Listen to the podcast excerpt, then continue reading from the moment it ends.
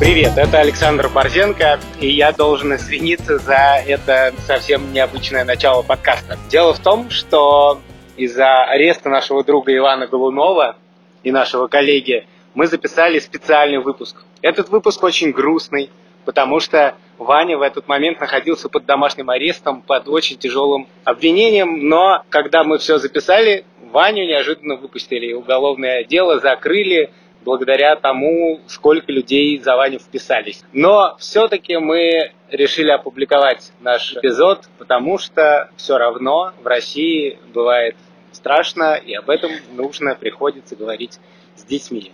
Привет! Ваня! Ваня! Ваня! Ваня! Спасибо всем огромное за поддержку. Я, конечно, с трудом еще понимаю, что происходит. Рад, что справедливость восторжествовала. Я, собственно, надеюсь, что никто больше не окажется в такой ситуации, как оказался я. Ваня, мы тебя любим! Поддержку. Наверное, многие уже знают, что в России журналисты, и не только журналисты, выступили в поддержку Вани Голунова. Мы выходили к суду, мы продолжаем выходить на пикеты, и мы требуем открытого расследования, требуем свободу для Вани Голунова и требуем наказать тех, кто подбросил ему наркотики.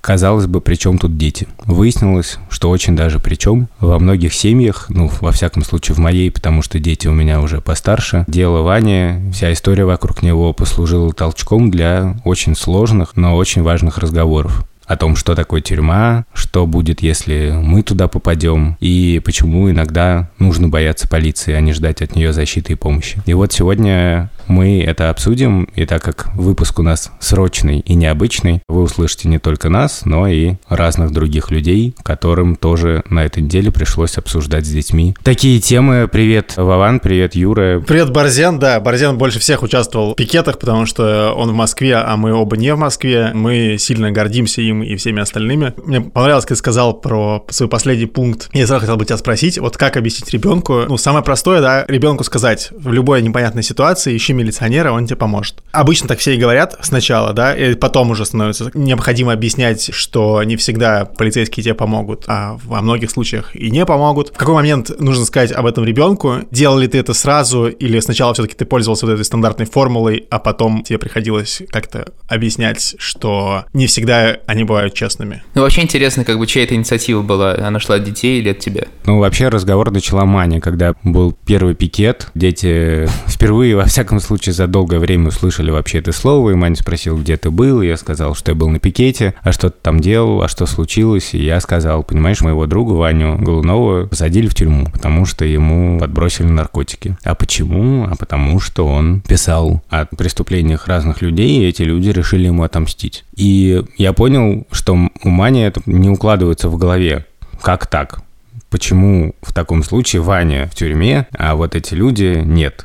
И я ей постепенно объяснял, я даже выложил в Инстаграм эту фотографию, не знаю, насколько это было этично. Маня свернулась таким калачом и стала меня спрашивать, а может ли такое произойти со мной? Ты же тоже журналист, тебя могут посадить в тюрьму? Я понял, что Маня паникует, и я стал объяснять, что, ну, все-таки вероятность это очень небольшая, потому что я все-таки не занимаюсь очень острыми такими расследованиями сейчас, такими, как занимался Ваня Голунов. Я даже так сказал, к сожалению, и Маня стал цепляться к этому. Почему, к сожалению? В общем, она явно от меня ждала какого-то успокоения, утешения. И она спросила, ну, тебя на сто процентов не посадят? Я вспомнил свое детство, когда узнал вот эту концепцию про проценты и вероятности. Мне было очень важно понять, все измерить в этом. Не оставить ни одного процента, что что-то плохое произойдет. Она спрашивает, ты на сто процентов? Я понимаю, что мне с одной стороны хочется сказать «да», на сто процентов, с другой стороны, это не так. И я стал говорить, нет, не на 100, но пойми, что в нашей жизни, ну, вообще ничего нельзя предсказать с такой степенью вероятности, и стал приводить всякие абсурдные варианты, да, которые тоже как бы реальны, ну, там, не знаю, что я выйду, папа нам всегда говорил, ну, может быть,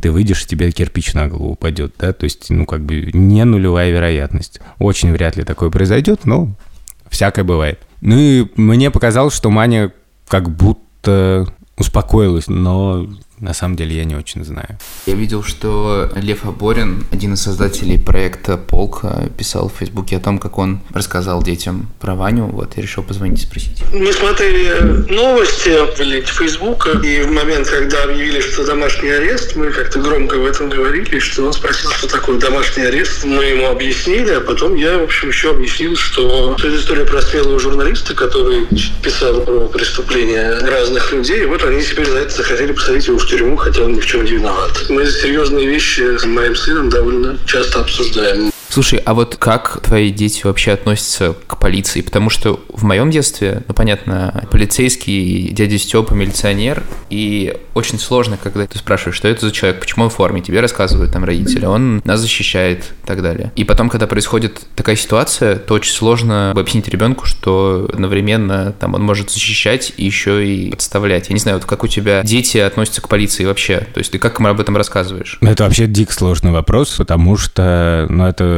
не только для детей проблемы, мне кажется, в России. Что, с одной стороны, у меня к полиции отношение, честно говоря, в России плохое. В смысле, что у меня есть врожденный, воспитанный страх перед полицией, абсолютно мерзкий, совершенно такой, не знаю, уместно ли это, лагерный, я бы сказал, да? Вот помнишь в фильме «Дудя про Колыму» Дудь объясняет про природу страха. Это документальный фильм Юрия Дудя, где он защищает такой тезис, что на самом деле страх, который есть в поколении наших родителей, как бы чего не вышло, а можно ли что-то сказать, а можно ли сказать плохое про власть, не будет ли проблем на работе и так далее, что этот страх, воспитанный опытом советских репрессий. И там э, замечательный Ефим Шифрин говорит, что вот в вашем поколении, имея в виду поколение Дудя и, соответственно, наше с вами, да, страха такого нет. Вы типа ничего не боитесь. Я тогда еще думал, что вообще-то есть вот у меня есть, и я это ощущаю именно как поколенческий страх. Ну, вы помните, что я говорил, да, что я боюсь людей в форме. Я страшно переживаю от любого контакта. С одной стороны, когда тебя грабят, ты все равно обращаешься в полицию. Но я помню, например, в нашей семье такое произошло, что одной нашей родственницы реально вскрыли квартиру и мы вызвали полицию, там был мой брат Яша. И Яша говорит, что, ну, полиция вела себя просто ужасно. Первое, что ему сказали, им как бы всем объявили, ну, это точно кто-то из своих типа из родственников. Или этот росгвардеец, про которого я тоже рассказал, который на детском пикнике, он пришел делать нам замечание по поводу сидора на детской площадке, и сходу при детях сказал, что он может двумя ходатайствами лишить нас родительских прав. Это было абсолютно вранье, угроза злоупотреблением полномочиями и психологическая пытка для детей. Ну, судя по тому, что одна девочка заплакала, да. Поэтому у меня нету никакого предустановленного отношения к полиции как к чему-то хорошему. Нет. К сожалению, э, полиция не заслужила себе такую репутацию. Я очень рад, что кому-то когда-то полиция помогает. Э, я иногда читаю на портале «Православие и мир» новость о том, что полицейский вытащил из проруби собаку, и это здорово.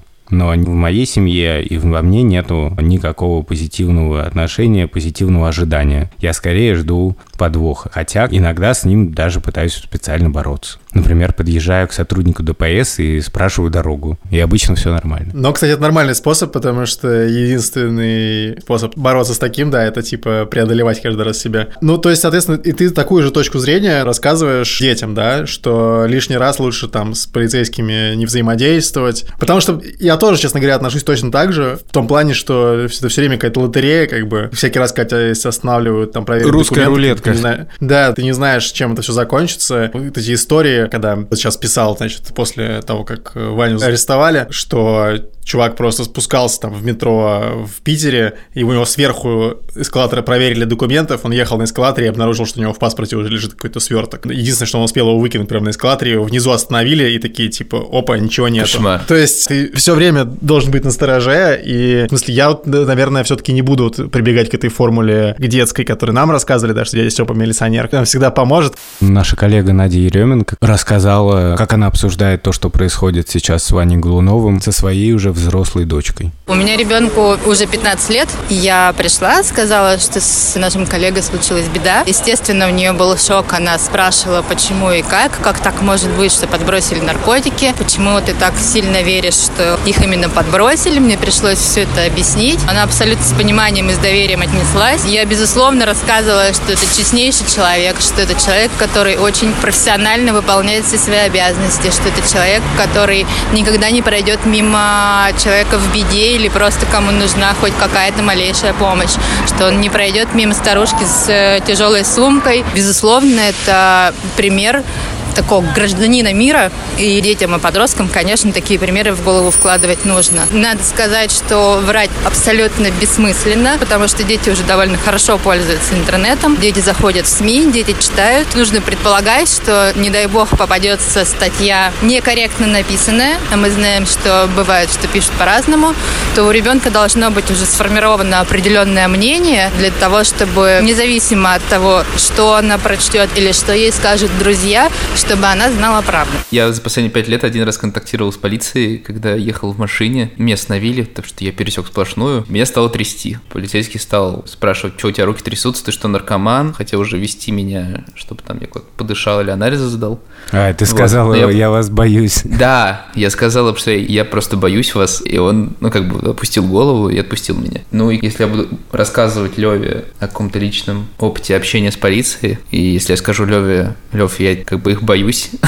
Какой для меня была полиция в детстве. То есть, правда, я там любил дядю Степу и все время очень радовался людям в форме. Ты хотел стать милиционером? Не, не хотел стать милиционером. Просто странно, что как бы в детстве я это все очень любил, а сейчас я этого боюсь. Вот, и мне как-то от этого не по себе. И я думаю, что э, если бы я Леве рассказывал о ситуации с Ваней, я просто как бы испугался, не смог бы рассказать. Ну, то есть, будь ему там 7 лет. Я не знаю, как я ему бы это объяснял. Тебе пришлось бы объяснять все-таки? Не стал бы ты молчать, или ты сказал бы, иди к Вере, пусть она тебе объяснит? Да, скорее всего, так. Это, конечно, какая-то очень сложная, невероятная ситуация. Может быть, мне какое-то пренебрежительное отношение. Может быть, я пока еще плохо понимаю. Хотя мне казалось в 10 лет, что я вообще все на свете знаю лучше, чем все остальные. Но мне кажется, все равно такой глубины рефлексии у ребенка нет. И пытаться ему что-то обсуждать, это только вообще запутать его окончательно вообще. Наркотики, полицейские, хорошо, плохо. Зачем? Пусть живет нормальной жизнью пока. Ну, то есть, ну, это, мне кажется, скорее проблема родителя, который через ребенка пытается а, как-то, ну, вычленить свое отношение, как-то объяснить, почему ты все еще остаешься в этой стране, а не уезжаешь, раз тебе так все тошно и так далее. Мама всегда говорила, что я и мой брат Гриша, которому сейчас 15 лет, у нас очень повышенное чувство справедливости было прям вот с самого детства. Я думаю, что мне взрастили его родители, но я не могу сказать, что они сделали что-то конкретное, что они сели со мной и прям поговорили. Вот смотри, государство может быть несправедливым, запомни это сейчас. Вот мы поговорим, потому что сейчас произошла такая история, в связи с этим я должна тебе объяснить. Мне кажется, так не работает. Ну, если сам спрашивает, то, конечно. Я не знаю, мне кажется, что если бы Лева сам не подошел и не спросил бы, например, будь он взрослый, я бы не стал самостоятельно ему рассказывать. Ну вот, Маня сама спросила ей 7 Потому лет. что я все какие-то страшные вопросы из своего детства. То есть уверен, что мне родители все объясняли, но я ничего не помню. Есть очень крутой поисковый отряд Лиза Алерт, который занимается поиском пропавших людей, в том числе детей. И я читал их инструкцию, как учить детей в городе. И в частности, там есть ну, такой совет, что если ребенок потерялся, то он должен знать, к кому обращаться. Что нельзя обращаться к незнакомым людям, и особенно если незнакомые люди там говорят тебе, ой, ты потерялся, ну пойдем, я тебя отвезу на машине, то не нужно этого делать. И в частности, там есть совет, что если ситуация безвыходная, то можно обратиться к полицейскому. И, в принципе, я, наверное, готов это рекомендовать. Мне сложно поверить, что первый попавшийся полицейский сделает что-то плохое с ребенком, который обратился к нему за помощью, потерявшись. Еще у меня, в принципе, есть позитивный довольно опыт общения с участковым нашим. Мне кажется, он совершенно нормальный чувак. И даже в каком-то смысле там нам помогал, но все равно я ну, не доверяю в целом системе, и мне не хочется учить детей этому доверию. На самом деле, главное, чему нужно научить их, чтобы они в любой ситуации знали свои права просто. Вот как Голунов знал свои права и требовал там адвоката, сделать смывы ногтей, когда его задержали. Чтобы дети вот такое знали, чтобы они как бы ну, в, лю- в любой вот такой стрессовой ситуации, да, если там полицейские ведут себя не как дяди Степы, а как наоборот дяди Карабасы-Барабасы, чтобы они знали, что делать. Да, я совершенно согласен, и более того, ну, как бы я чего боюсь, понимаете, что вот мы все говорим, там есть какой-то такой страх, ну, у нас с Юрцом во всяком случае. Я неплохо знаю права, но мне хочется, чтобы дети не просто знали свои права, а знали, что это не пустой звук. И психологически, несмотря ни на какую там ситуацию обстоятельства поведения полицейского, они понимали, что это именно их право, а не некоторые теоретические выкладки из учебников. И чтобы они вели себя соответственно. То есть не боялись, а знали, что у них есть определенные права. Но, к сожалению, мне кажется, что тут можно действовать только своим примером, и я не знаю, насколько я идеальный в этом плане пример. Я пытаюсь, но вот в той же ситуации с росгвардейцем я же ему не сказал, знаете что, вы сейчас нарушаете такой-то пункт того-то, значит, то-то, то-то и так далее. Я предпочел с ним договориться по-человечески. Судя по интервью, которое мы взяли у коллег, дети живут в гораздо более справедливом мире и просто не понимают, что такая несправедливость вообще может твориться. Вот, например, кусок из интервью с Сергеем Карповым, журналистом таких дел и основателем магазина детских книг «Маршак». Моей дочке четыре с половиной года, ее зовут Варя. Она достаточно развитый ребенок для того, чтобы с ней обсуждать сложные темы. Она довольно сенситивная, задает вопросы про всякие смерти и про все прочее. Там много книжек мы читаем. Первый раз я с ней поговорил, когда Ване избирали меру пресечения, потому что мы из Маршака поехали туда вместе с женой и с Варей. И нужно было ей объяснить, куда мы едем, потому что она хотела домой смотреть мультики. Наверное, это не очень педагогично, но я ей объяснил, что мы едем к суду, потому что задержали нашего друга, я ей сказал, потому что есть некоторые злые дяди, которые хотят сделать так, чтобы Ваня не рассказывал людям правду. И Варя до самого сна своего, ну, она все время рефлексировала это, говорила, а почему Ваня до сих пор не на свободе, почему его держат, если он ничего не сделал, и почему эти злые дяди еще свободны, и вот это все. Сегодня с утра она проснулась и первым делом достала все свои игрушки, куклы и все прочее, разложила, одела их и сказала жене,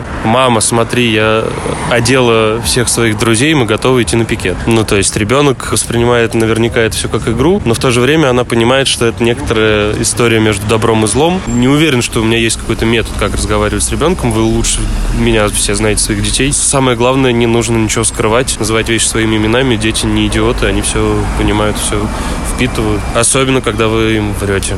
Вот я с 2008 или 2009 года работаю в журналистике, в политической журналистике, 150 раз писал про пикеты, много раз там был, много видел задержаний, много писал про аресты, потом после задержаний. Погружен в эту тему очень много лет. И что меня теперь удивляет, что многих людей, которых там арестовывали за участие в акциях, задерживали, у многих были дети, да, и я вообще тогда не думал про то, что там эти дети там думают про это, как они вообще живут с тем, что у них там на 15 суток, допустим, задержали родителя. И теперь я понимаю просто, что, ну, в моих глазах эти люди стали еще более смелыми, потому что здесь уже не только они рискуют своей свободой, но они еще рискуют благополучием своих детей еще. У тебя вот есть такое какое-то ощущение, вот когда ты выходишь на пикет, не знаю, героическое. Не, не, неловко бесконечно признаваться в какой-то боязни. Честно говоря, вот этот фактор детей для меня очень-очень тяжелый, потому что у меня все страхи, они вокруг детей. Мне кажется, что это папино наследие, судя по нашим последним разговорам и моим воспоминаниям. И, ну, у меня была такая история, когда в 2014 году начались события на Украине, то я вышел к Министерству обороны России протестовать против войны. И меня задержали, и казалось бы, ну, подумаешь, административная статья, наверное, тебя штрафуют. Ну, даже если тебя посадят в спецприемник. Но меня вдруг охватил просто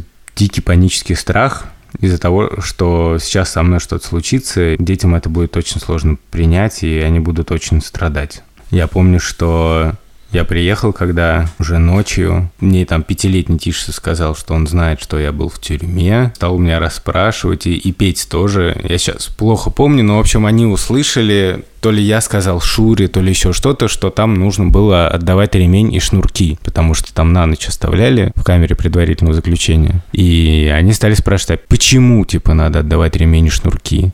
И вот что ты объяснишь маленькому ребенку, почему нужно в тюрьме отдавать ремень и шнурки? Я не помню, что я сказал. Может быть, соврал, чтобы как бы не сделать из них канат и не выбраться из окна. Ну, рабочая версия, я считаю. Как у графа Монте-Кристо почти. И поэтому, когда Ваню задержали, я шел на эти первые пикеты, читаю в Телеграме, такой-то задержан, а это мой брат. Такой-то задержан, а это наш друг Саша Поливанов. Я понимаю, что все, кто выходит с пикетами, их просто задерживают. И я иду туда, и точно меня задержат. Я сразу там про себя прокрутил разговор разговор с детьми, их какие-то переживания, все на свете. Когда я пришел, там уже задерживать перестали, слава богу. Мы поговорили с Андреем Борзенко, братом Саши Борзенко, о том, как он рассказал о происходящем своей семилетней дочери Лили. В субботу, когда был суд, у нас должен был быть э, огромный пикник с детьми в саду Эрмитаж. Я поехал с утра к суду, провел суда с утра самого 5 часов, поехал обратно в сад и понял, окей, отлично, пикник есть, там тоже есть зелень, и мы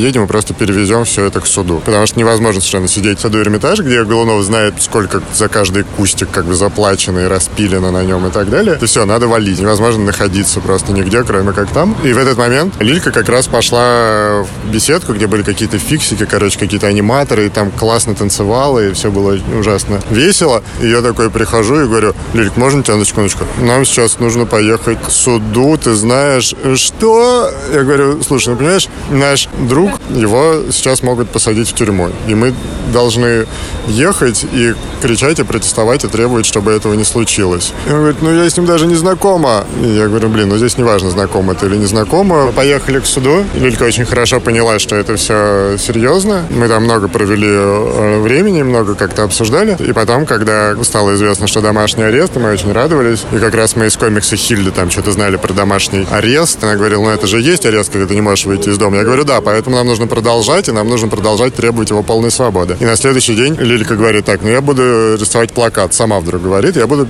рисовать плакат, как пишется, свободу или свободу. И мы уже второй день подряд приходим на Петровку, и сейчас Лилька сказала, что, ты знаешь, я хочу, чтобы всех этих людей здесь не было, чтобы не было повода. Но мне кажется, это круто. Это, мне это ужасно важно все оказалось. Я вчера пришел на пикет и знал, что моя жена там будет. И я смотрю, она стоит как бы не с основным пикетом, а отдельно через дорогу. И Маня держит газету «Я, мы, Иван Голунов». И Тиша стоит рядом, и Шура там же. Я, с одной стороны, очень обрадовался, что их вижу. С другой стороны, напрягся. И вот это тот момент, где у нас с Шурой происходят некоторые разногласия и недопонимания. Я, с одной стороны, понимаю, что важно, что дети имеют право на то, чтобы тоже участвовать в борьбе с несправедливостью. Если их родители столько этому значения придают, если это все действительно очень важные вещи, и не нужно им объяснять ничего, это очевидная история. Есть хороший журналист, который хорошо делает свою работу. Он пишет про плохих людей, которые делают плохие дела. И потом плохие люди просят полицейских подкинуть ему наркотик. Плохих полицейских? Плохих полицейских. Плохой наркотик. И поэтому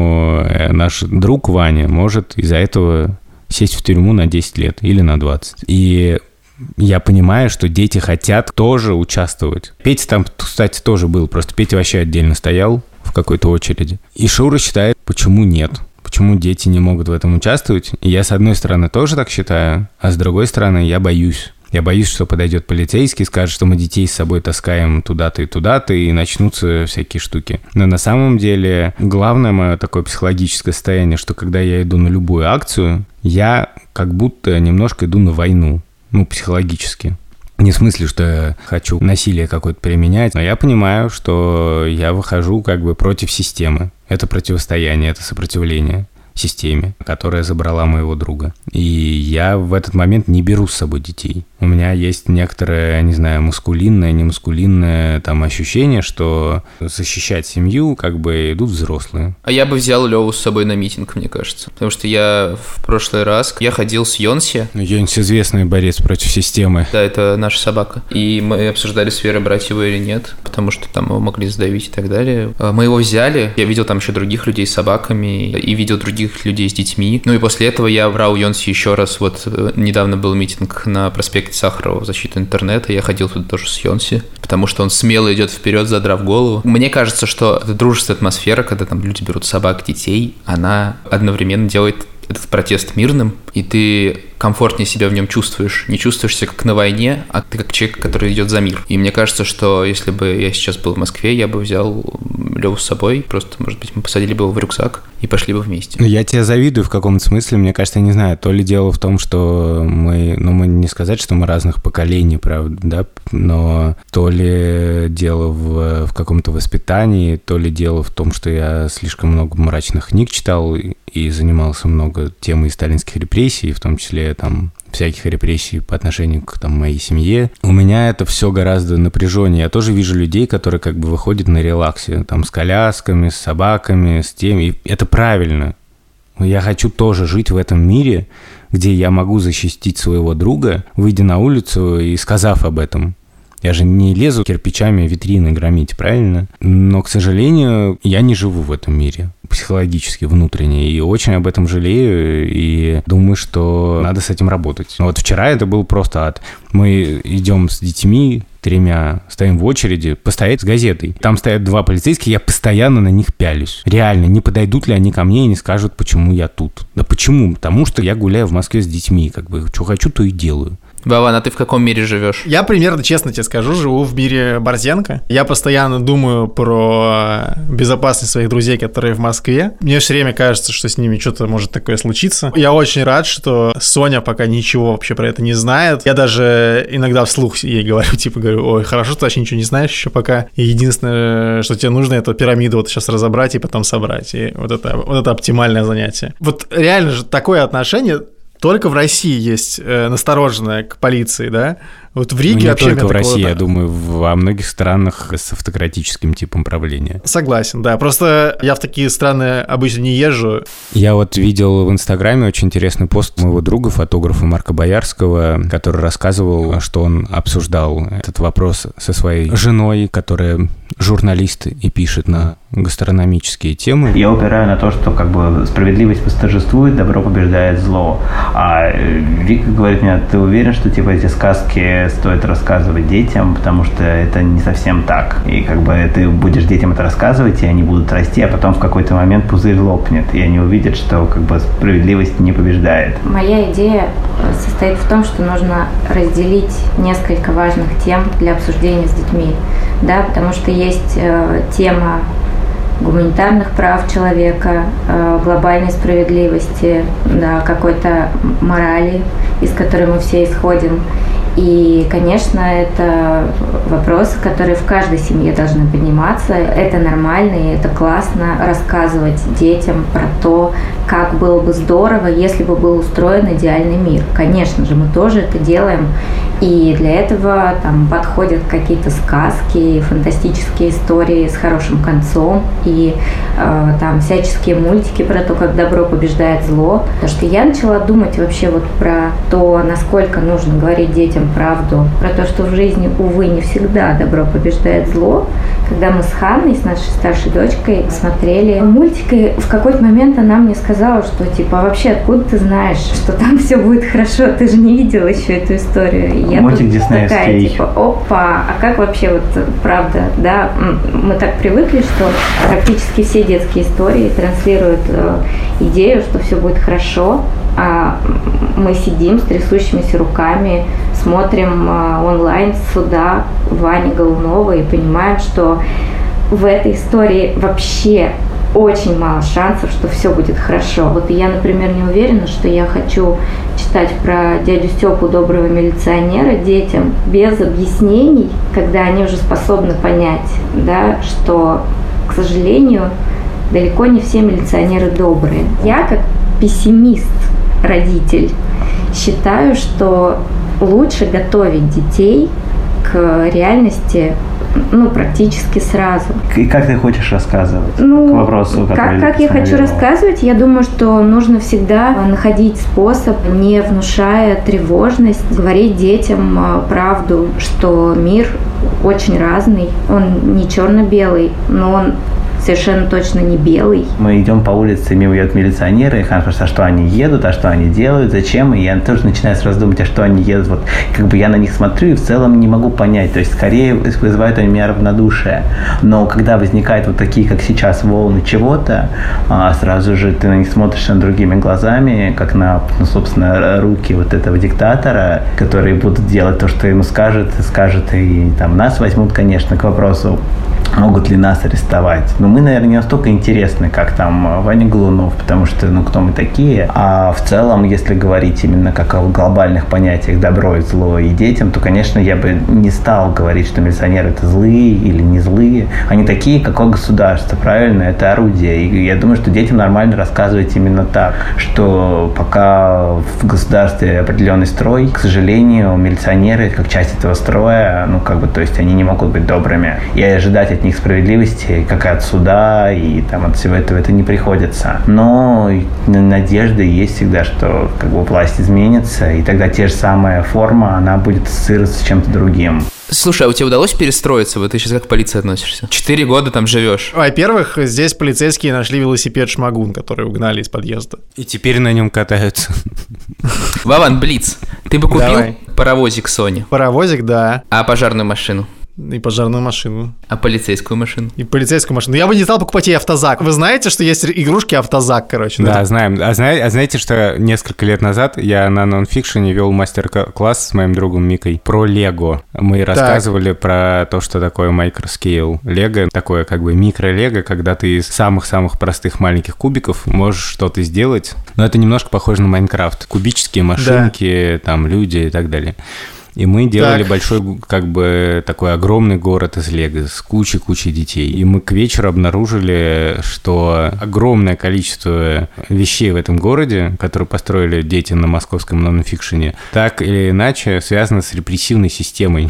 В общем, кучу людей построили полицию, какие-то ОМОН, еще что-то.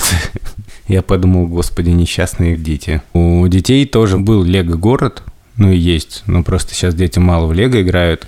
И то, как они играют в этот город там своими музеями, банками, своими историями, э, отражает для меня то, что они думают об обществе и как они его себе представляют. Я, например, концепцию взяточничества объяснял им с помощью Лего, что вообще такое как бы бывает, и что это очень плохо, и что полицейский, который берет взятки, это очень плохой как бы преступник, потому что он в каком-то смысле совершает двойное преступление. Он не как бы теряет свой статус борца с преступлениями, да, с преступностью, и сам совершает еще преступление. Кроме страха, есть еще какое-то торжество родительское, потому что ты понимаешь, что ты на собственном примере, борясь со своими страхами и все-таки выходя за своего друга или за кого-то еще, или незнакомых людей, ты можешь детям очень наглядно показать, что такое справедливость и как себя вести правильно. Что если тебе говорят, что вот этот человек главный, потому что он полицейский, потому что он знает лучше, не верь. Полицейские могут врать, государство может врать. И может быть такое, что люди, которые которые себя провозглашают защитниками, на самом деле преступники. И самое главное – защищать друзей и защищать справедливость. И это очень крутая, пусть и очень тяжелая и грустная возможность объяснить то, что не всегда легко объяснить в обычной жизни. Потому что это кажется чем-то пафосным, чем-то слишком книжным, чем-то слишком удаленным от настоящей жизни. Но на самом деле, к сожалению, это часть жизни. Вот эта борьба с несправедливостью, которая иногда бывает острой. Это был подкаст «Сперва ради». Меня зовут Юр Сапрыкин. Я работаю в «Медузе» редактором игр. Свободу Ивану Голунову. Меня зовут Александр Борзенко. Я работаю в проекте «Арзамас» и делаю подкасты для «Медузы». Свободу Ивану Голунову. Меня зовут Владимир Цибульский. Надеюсь, что Ваня скоро выйдет. Пока. Ваня! Ваня! Ваня! Ваня!